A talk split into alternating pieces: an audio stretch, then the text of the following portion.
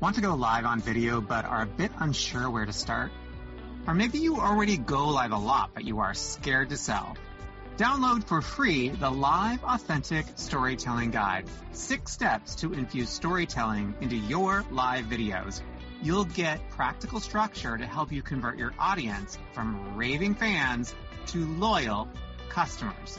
Go to www.livestorytellingguide.com and get your free guide today. This is the Creative Soulpreneur Podcast. I'm your host, Nick Demas. Let's go. The other day, I got a DM on IG, that's Instagram, from an acquaintance, and he said, I love your posts. I'm a closet woo woo person, which got me thinking about this idea of coming out of the closet. Like he was in the closet about being woo woo. And it is a process, my friends. In 1989, wow, that's a while ago, I came out of the closet as a gay man. And this was not a great time in history to be out. And it was the height of the AIDS crisis in the middle of the very conservative first Bush administration in the United States. But I decided I could no longer pretend to be something I wasn't. I was tired of denying my authentic queer self and needed to live in the truth. Now, at the time, we didn't say the word queer. We've since taken that word back. this was 25 years after Stonewall. And I told my best friend Nicole first. I remember sitting in my parents' living room on our overstuffed 1980s floral print couch. They were gone. They were out of town. And we had this clock on the wall. And I remember looking at the clock. 1226. 1227. I was summoning up the courage to tell her 1228. And I took a deep breath and I did it. I had this gripping fear of rejection. Now, she could not have been lovelier, couldn't have been kinder, couldn't have been sweeter. She told me she loved me. It did not matter. It was everything that you could possibly want and need to hear. And it's interesting because now my 18 year old self could not have imagined what has happened. Couldn't imagine getting married or having a presidential candidate. There's so much to honor and celebrate in this Gay Pride Month, 30, however many years later. And whether you're queer or not, there is another closet that exists. And yes, the one that I'm speaking of is that woo woo closet, otherwise known as the spiritual closet. And you know, I've gotten used to hush murmurs regarding transcendental experiences. I've gotten used to people pretending that mystical experiences don't really happen. I've even gotten used to being made fun of for my word of the day, gratitude sharing, pranayama, meditation practicing self, right? I got used to it over time because I'm a spiritual being on this planet enjoying a human experience. And, you know, I bet when I came out as spiritual, again, it's a process.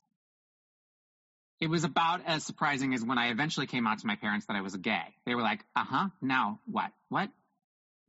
What, what else do you have to tell us? And no matter what your religion or how you identify, as humans, we are on the quest for personal growth and self actualization. That in itself is a spiritual experience.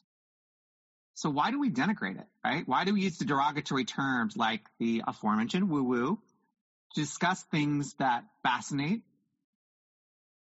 but we don't fully understand? The research and study of the natural world is science. The research and study of the human experience is spirituality. We are energy. Everything is energy. Science explains that. So again, I ask you, why are you scared to come out as spiritual? If you are. Now, if you're listening to this podcast, you're already curious or maybe you're fully out. But what does fully really mean? How far do you offer yourself? Do you share yourself? Do you share your story? Many astrologers believe the age of Aquarius, this is the dawning of the age of Aquarius. Musical theater fans out there? Any other geeks like me?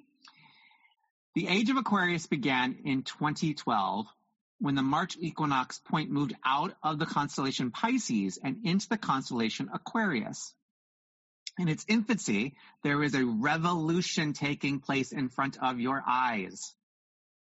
Across the globe, spiritual issues have moved front and center, shifting into a new paradigm. There is a movement that crosses philosophies, religions, nationalities, and even, yes, gender and sexual identity. East and West thought is converging. And yes, love can end the division and suffering in the world. I still believe that. I know you're thinking, are you out of your freaking mind, Nick? With all this divisiveness in the world right now? However, fear is the opposite of love. I know that's simplistic. But what we are witnessing and partaking in is the remnants of the age of Pisces, which was primarily about power and authority. Which is why we're coming to the end of that paradigm. And it is the same in your business. Nobody wants you power. Nobody wants your power. Nobody wants your authority. They want you to step into truth, step into light, to be a thought leader. And there's a deep wound here that we must heal. It's called the witch wound and it affects so many of us soulpreneurs. And this is where it gets tricky. When we say, oh, well, I'm fully out, are we? Have you healed this? Maybe there's been a massive existential fear when it came to sharing spiritual messages. It may even feel irrational. Like you might be dying after you posted or went Facebook Live. Anybody feel that way? Like, oh my God, oh my God, what did I just do? There is a very, this is very much a divine feminine repression. And it isn't about woman or man. It's about pushing down the divine feminine energy. And here's the thing. The answer lies in this witch wound. The witch wound is a psychic trauma after millennia of invalidation, disempowerment, and abuse. The patriarchal culture has systematically invalidated the divine feminine gifts like intuition, collaboration, emotional intelligence, healing, embodiment. We all know these because most of us that listen to this podcast, most of us that are a part of this podcast, teach these things. And the witch wound appears when any spiritual person has the audacity, has the strength to put themselves out there as an authentic, intuitive, powerful, and yes, witchy human. It's multi-layered. Let me repeat that. Like coming out as gay, it took time and it took personal inner work. First I came out to Nicole, then other friends, then coworkers, and finally my parents. And it's the same with coming out as a spiritual healer, teacher, and thought leader. It takes time. In fact, I didn't come out fully as a, and fully again, here's that word, as it's an evolution, until several years ago. Maybe five years ago, I came out to my parents that I was a medium. And I sat them down and I said, There's something I need to tell you. And I said, I have spiritual tools, spiritual gifts, and I can speak to the dead. And my dad said, well, damn, I've heard it all now. And my mother said, you know, your grandmother had visions. I was like, wait, what? No, I did not know that grandma had visions. And we had a whole conversation about lineage, about energy. And my mother said, Oh, oh yeah. And you know, my best friend who lives next door, well, she has visions too. I was like, okay, mom, well, think of it that way. I have visions. And what struck me by that was that when I opened the door, the closet door, both times, when I was gay, coming out as gay, when I was, I still gay, when, when I was coming out as gay, and when I came out of the spiritual woo woo closet, I was open. I was thankfully, and I know this is not everyone's experience, but I was embraced. Now, when I go online, I'm not always embraced, right? For either thing, there are two things that I get the most negative comments about. The haters or the whatever you want to call them that come out.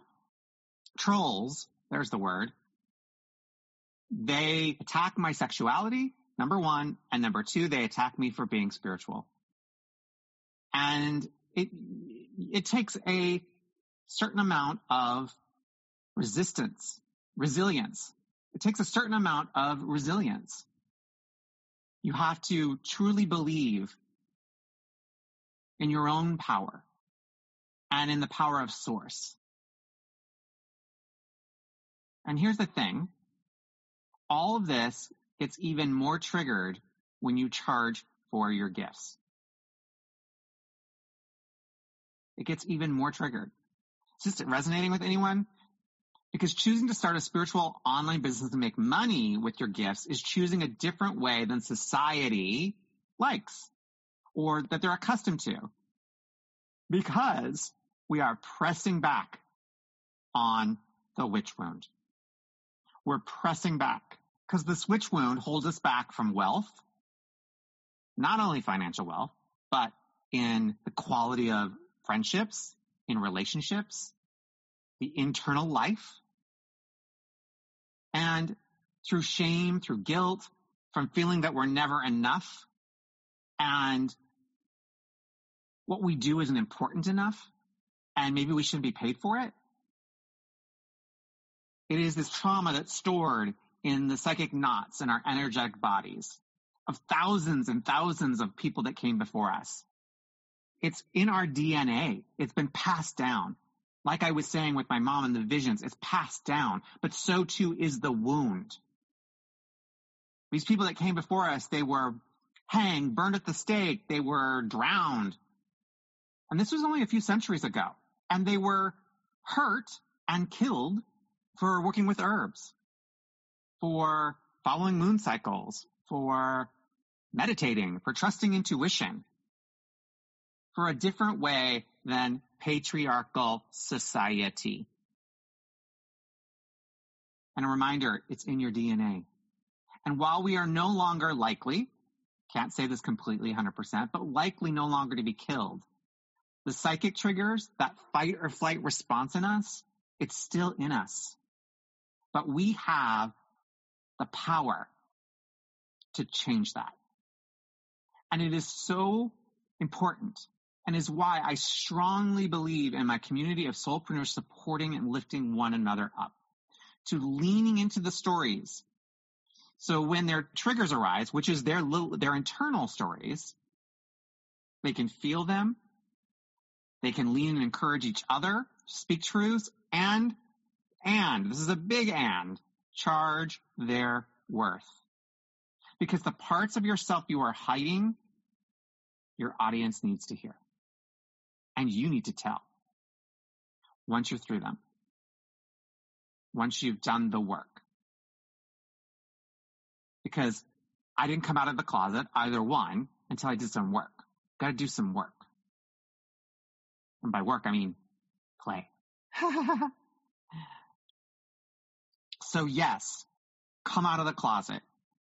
Declare your passionate, creative, loving inner work studying self and join the spiritual revolution.